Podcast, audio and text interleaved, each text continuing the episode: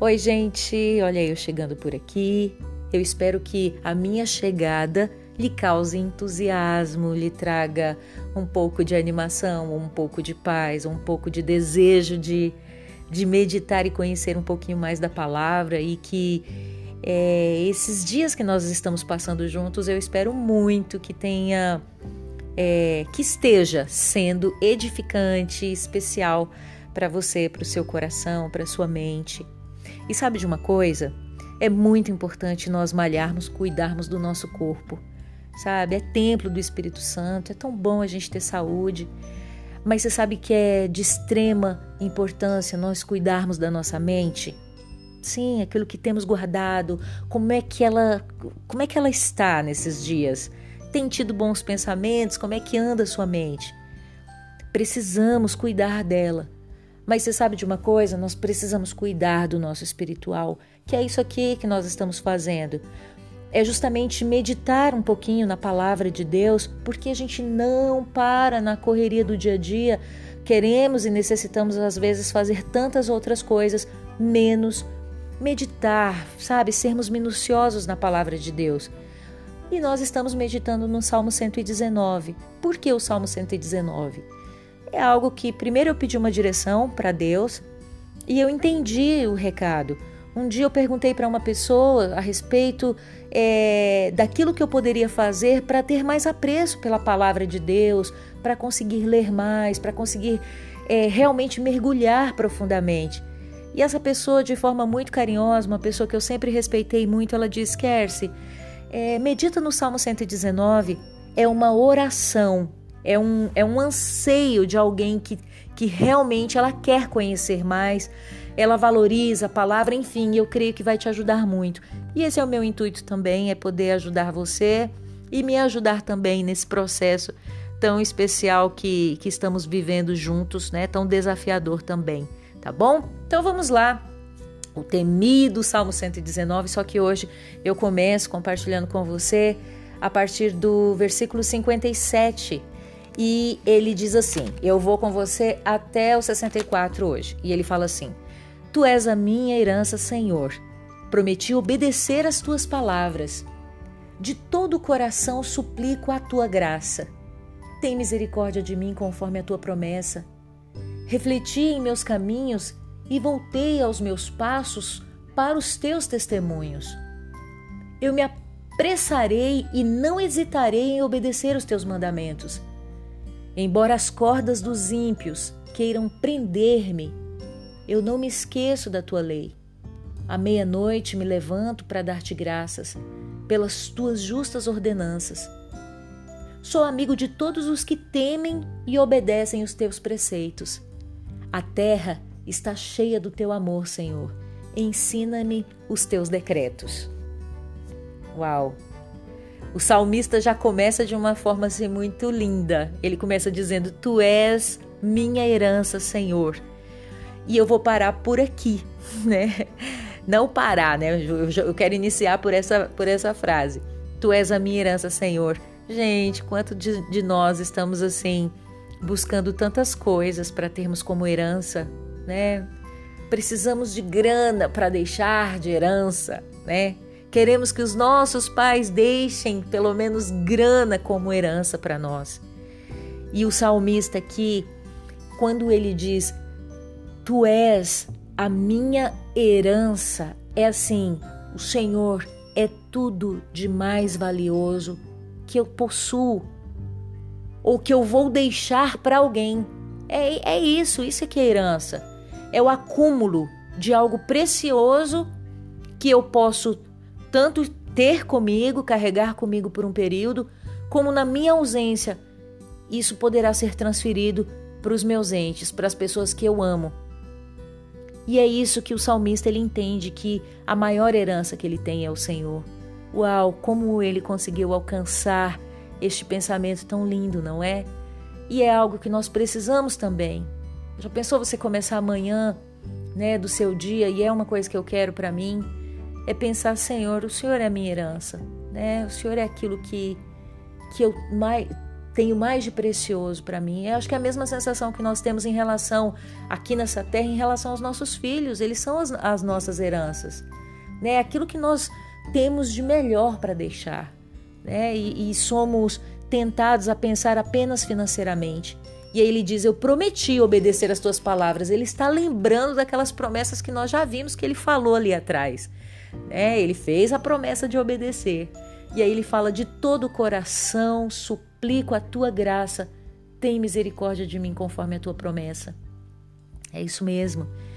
É, quando ele, ele coloca aqui que é de todo o coração que ele suplica, é, pela graça do Senhor, né? A graça, queridos, é um favor imerecido de Deus.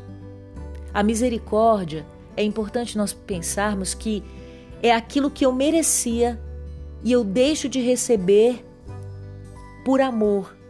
Então, alguém olha para mim, opa, tem misericórdia e a minha punição eu não recebo. Isso é algo que Deus nos deu. Mas ainda como um plus magnífico e maravilhoso, nós temos a graça, que é inclusive que nós somos alertados que é só por causa dela que nós somos salvos, né? Pela graça. E ele olha assim, né, para o Senhor nesse momento e ele fala: Olha, de todo o coração eu suplico a tua graça, tem misericórdia de mim. Né? Essa, esse pedido de misericórdia é algo que nós temos que clamar a todo momento, porque necessitamos das misericórdias do Senhor sobre as nossas vidas. Mas é importante te lembrar que nós somos alertados também na palavra que as misericórdias do Senhor se renovam a cada manhã. Mas é importante também eu lembrar de colocar o Senhor como minha herança toda manhã. É importante eu me lembrar também de, de fazer uma nova aliança com Deus na, na minha manhã, né, no meu amanhecer. E hoje de manhã, quando nós estávamos é, orando, é, é, um dos meus filhos fez a oração e foi aquela oração rapidíssima, sabe?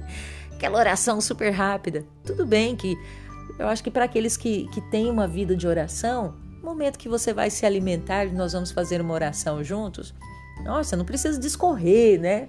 Mas também não precisa fazer uma oração tão curta. E foi tão engraçado que nós olhamos porque entendemos que aquela pessoa estava faminta, né? Muito faminta. E rimos um pouco né? E sabe que relacionar-se com Deus é isso? Ele entende a gente, né? Vai ter aqueles momentos que nós vamos nos humilhar, nós vamos chorar, clamar. E a, o salmista, quantas vezes nós vimos nos outros versículos, sabe, ele muito é, é, até petulante, sabe, sendo super cheio da palavra de Deus e, e e a gente vendo ele ali naquela ousadia dele, e de repente a gente vê ele que, olha, Senhor, eu, eu, eu te suplico, eu suplico pela tua graça, tem misericórdia de mim, né? Conforme a tua promessa. Ele está numa outra inclinação aqui, o coração dele, né? E ele fala: Olha, refleti em meus caminhos e voltei os meus passos para teu, os teus testemunhos. Ou seja, ele estava para cometer alguma caquinha, né? Coisas normais do nosso dia a dia. Gente, ontem vivi uma experiência que, olha, sabe aquele, aquele, aquelas experiências que por um triz você não faz uma caca?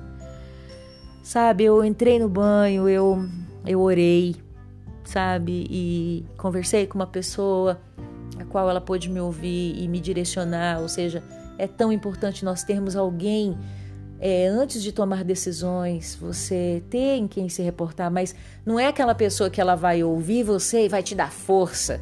Não, não. É aquela pessoa que ela vai ser justa e ela vai olhar e muitas vezes ela, ela vai olhar para você e vai dizer assim: opa, você está errando.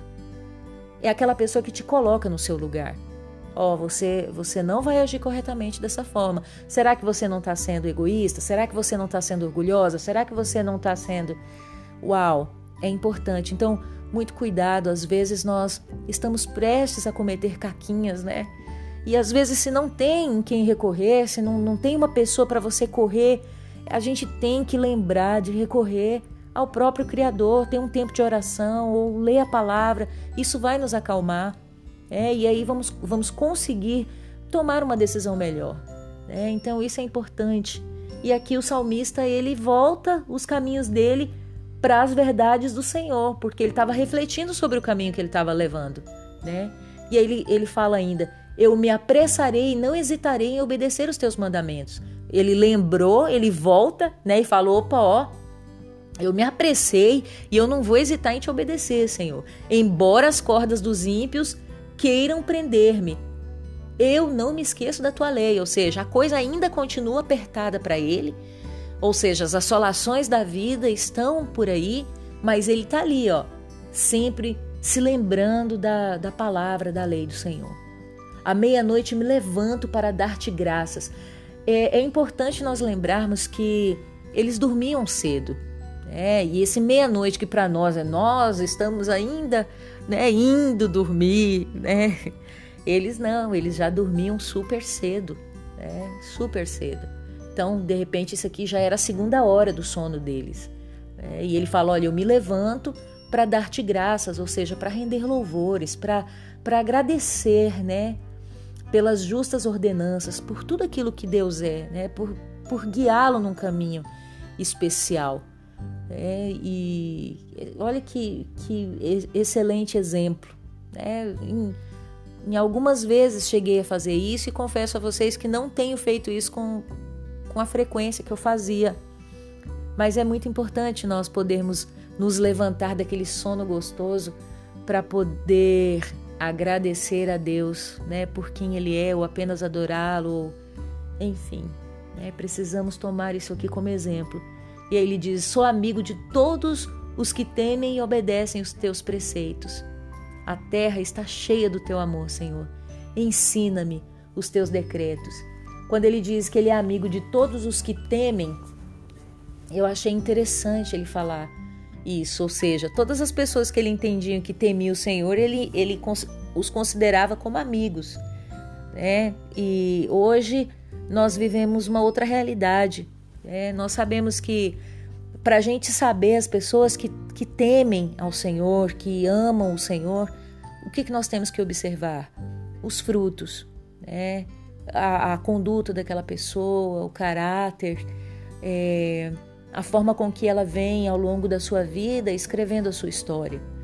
Porém, o que nós vemos às vezes é uma religiosidade tomando conta e assolando os corações de muitos crentes. Isso é, é algo que entristece muito o meu coração e, e eu gostaria muito, sabe, que, que todas as pessoas que hoje têm caminhado com o Senhor se questionasse, sabe, de repente você também. Será que eu tenho sido um religioso? Será que eu não tenho agido como um fariseu? Sabe, que conheço muito, muito a palavra, mas acabo julgando demais as pessoas e me sinto o supra-sumo sabe, do, do evangelho, o supra-sumo do, dos crentes. Então é algo que é importante nós pensarmos. É importante nós deixarmos todas as pessoas acessíveis a nós. Não somos nós os detentores de nenhum julgamento, mas precisamos caminhar em amor, porque depois o salmista ele fala: "A terra está cheia do teu amor, Senhor".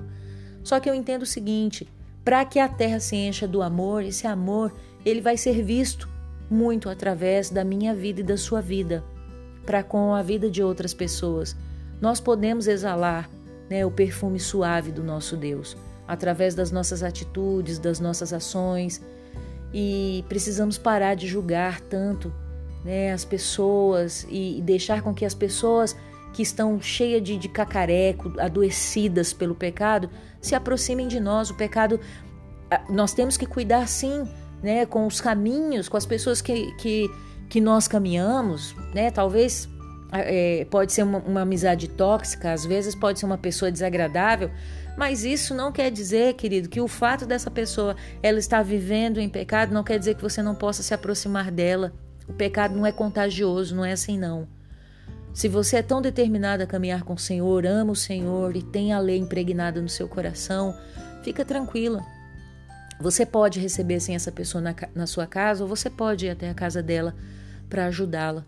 Porque essa semana, ainda conversando com uma pessoa, semana passada, conversando com uma pessoa, e ela compartilhando comigo que num, em um dos momentos mais difíceis da vida dela, ela estava prestes a. Ela tentou o suicídio, mas ela estava num dia muito desesperador.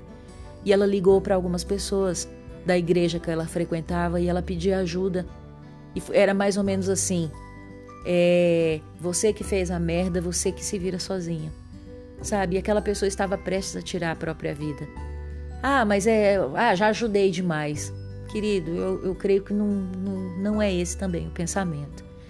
Mas assim, que haja em nós um amor muito mais elevado, uma paciência, né? E, e sermos parecidos com Cristo é, pode mexer muito na nossa estrutura, mas também pode mexer muito no nosso temperamento, na nossa visão, na nossa forma de amor, na nossa forma de amar, né? Pode ser que eu me excedi, mas eu precisava compartilhar, né? Exatamente isso aqui que eu estou falando. E quero agradecer a sua paciência. Obrigado por você estar acompanhando o áudio. Obrigado por você estar divulgando também. E o único intuito que eu tenho é ser um canal de bênção, poder ser é, usada pelo Senhor, estar perto dele também. E eu sei que nós vamos vencer e vamos vencer juntos, tá bom? Deus abençoe você.